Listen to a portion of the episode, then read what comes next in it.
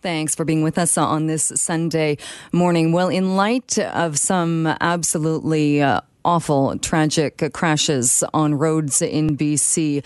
Uh, there is a conversation to be had when it comes to excessive speeding and whether or not the punishments fit the crime, if the standards we have in place are fitting for what we're seeing on our roads. Uh, Paul Doroshenko is a criminal lawyer. He is with Acumen Law, and he joins us on the line now to talk a bit more about this. Uh, Paul, thanks for being with us. Yeah, it's my pleasure. Good morning. Good morning. Uh, where do we stand right now as far as uh, punishments uh, fitting the crime? Because we do often hear from people uh, involved or who have lost family members in crashes like this uh, that they don't feel like there's enough uh, enough in the law. Well, mean, there's been a discussion, and it, it comes back every now and again whenever we have one of these cases like this, and that is the the issue as to whether or not the marked departure sta- marked departure from the the normal driving behavior that one would see as a correct standard, really, when we're dealing with these cases where where there's a fatality.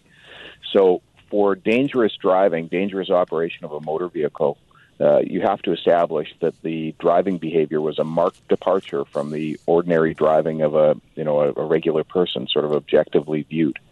And you know that's a, a different step from careless driving, which we've got under our Motor Vehicle Act here in BC.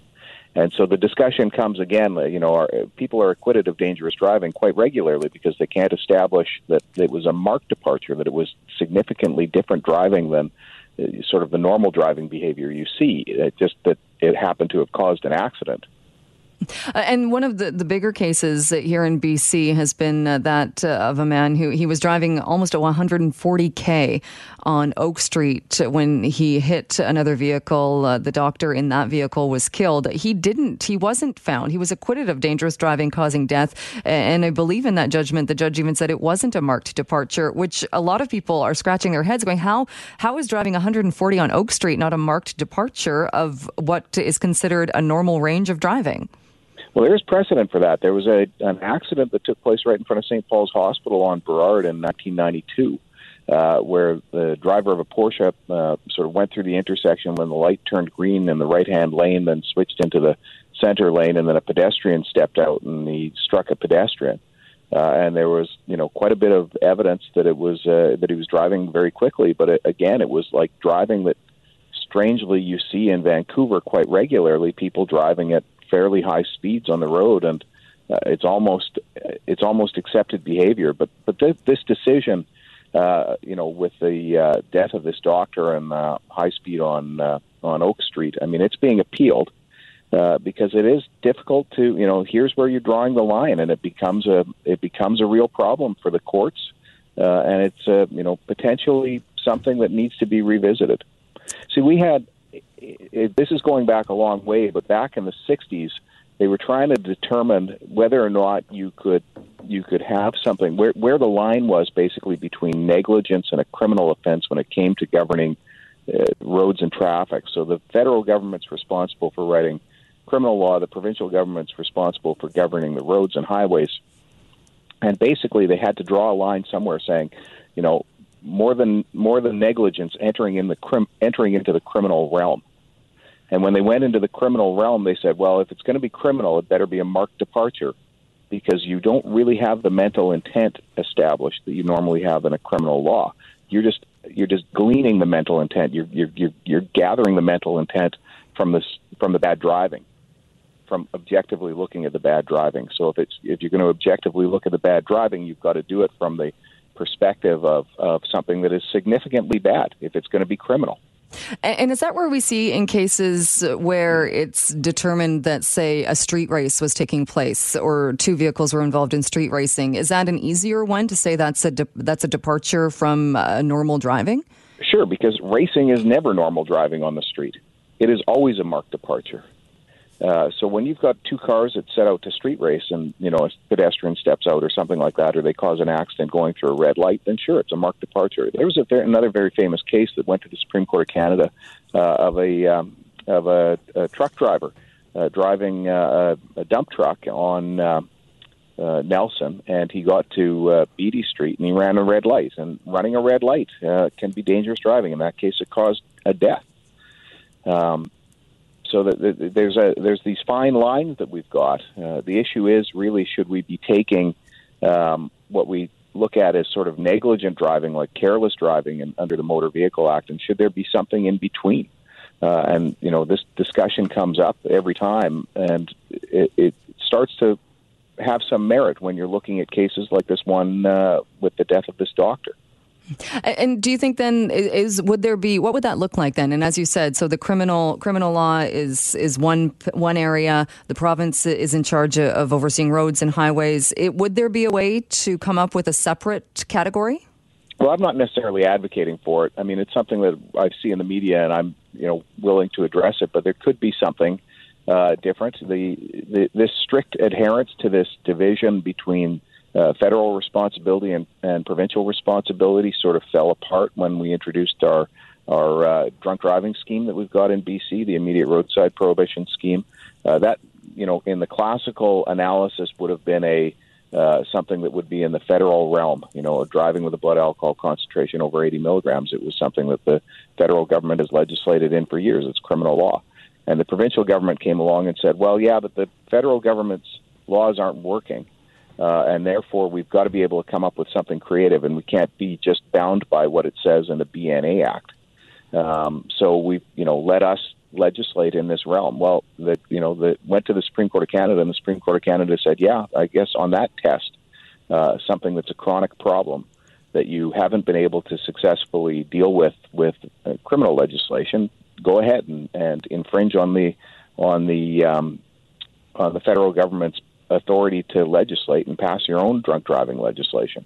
So on that precedent, uh, we've seen a couple of things that have happened. I mean, on that that precedent has been used to uh, allow the cities to create marijuana dispensaries, saying that you know marijuana is something that we you know, cannabis is something that we haven't been able to regulate. Uh, and it could also be used to, you know, theoretically come up with a provincial offense uh, that is something higher than careless driving, something in between. Is it different as well when it goes into the court system? Is it more difficult to prove a charge of dangerous di- driving causing death than dangerous driving uh, causing bodily injury? No, no. I mean, the, the issue is proving the causation, okay? So you can be driving like a jerk all the way down the highway, uh, and somebody else can cause the accident.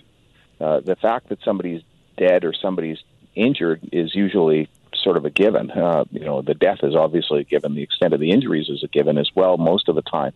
But the um, you know proving causation is still an issue. You might be uh, driving terribly on the Sea to Sky Highway. Uh, and you might be dangerous driving all the way, and uh, you, you know you might be exceeding the speed limit in a manner that's dangerous.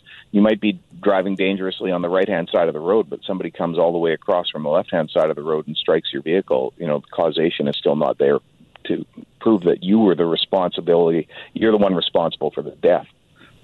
Hmm. Uh, what do we do with it then? Because I think uh, when we've seen more and more high profile cases in the news, there does seem to be an appetite to, to, address this or to at least make sure that people who are causing death and are causing bodily injury uh, because of dangerous driving are, are, held accountable. Well, I think there's a, a public perception that people's driving is becoming much worse and you know I I sense that myself. I you know maybe I'm not objective as well. I'm a driver too, uh, and this is a problem. And that uh, people feel that they can get away with all sorts of things. You know the the the difficulty we have. If you look, there was a um, an article in the or an editorial rather in the Times Colonist on the uh, on the weekend here talking about the significant problem with drinking and driving still in Victoria. Uh, for a while, we had a decline in the numbers when there was uh, a lot of discussion about the immediate roadside prohibition scheme. Now we're uh, eight years into it. The discussion about that law is sort of dead, uh, and we're seeing the numbers climb back up. And basically, what it tells you is something that I've been saying for a long time and, and has been studied, and that is education and public enforcement are the keys to to encouraging people to drive better. We really don't do any public education about driving. You know, the government doesn't put up billboards reminding people to stop at stop signs, and they could. It doesn't cost a lot of money. It would probably save a lot of lives. Right, but don't but people don't people know that drinking and getting behind the wheel is a bad decision no matter what? You know what? They've had a few drinks and they're sitting there thinking to themselves, uh, "I haven't seen any roadblocks in a while. I'm going to take a chance and get home." And that's unfortunate that people think that way. And, you know, you'd wish everybody was making good moral decisions all the time, but the reality is that we have to govern the population. Uh, and uh, if if if people thought that way, we wouldn't ever have any drinking driving. You know, if people thought clearly about the decisions they were going to make and and thought about the consequences, uh, they they wouldn't do it. But they continue to do it. So it's human frailty. Mm. Do you think the focus is a little bit off at points too, in that we tend to hear a lot more about uh, distracted driving and people getting tickets uh, for touching their phone at a red light uh, than we do about exactly that drunk driving or, or stopping at stop signs, uh, what have you?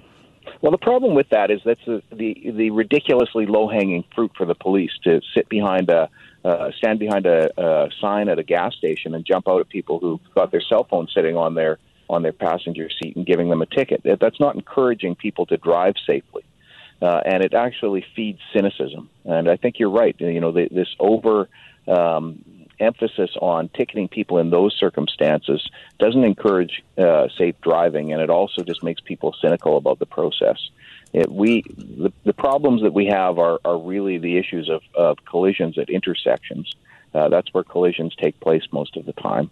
Uh, and red lights have become sort of an option for people. They see amber and they step on the gas.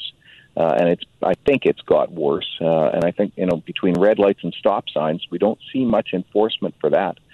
The cell phone use, I think we all intuitively know that it's unsafe to be looking at your phone when your car is moving. Uh, but the when you're sitting there and you know stuck in a uh, in a traffic jam because of a construction uh, delay, and you pick up your phone, most of us are, are sitting there thinking to ourselves, really, should we be coming down with four demerits on somebody and, and driver risk premium and everything like that? Uh, in those circumstances. And most people, reasonable people, would say no, that's a little bit too much. The, from the perspective of the of the government and the police, they're saying, well, we want to do it. We want to come down hard on people because we want to discourage any connection of you and your phone while you're in the car. And you know, there's a legitimate argument to be made there, but it's it's it, in the end, it becomes difficult to rationalize.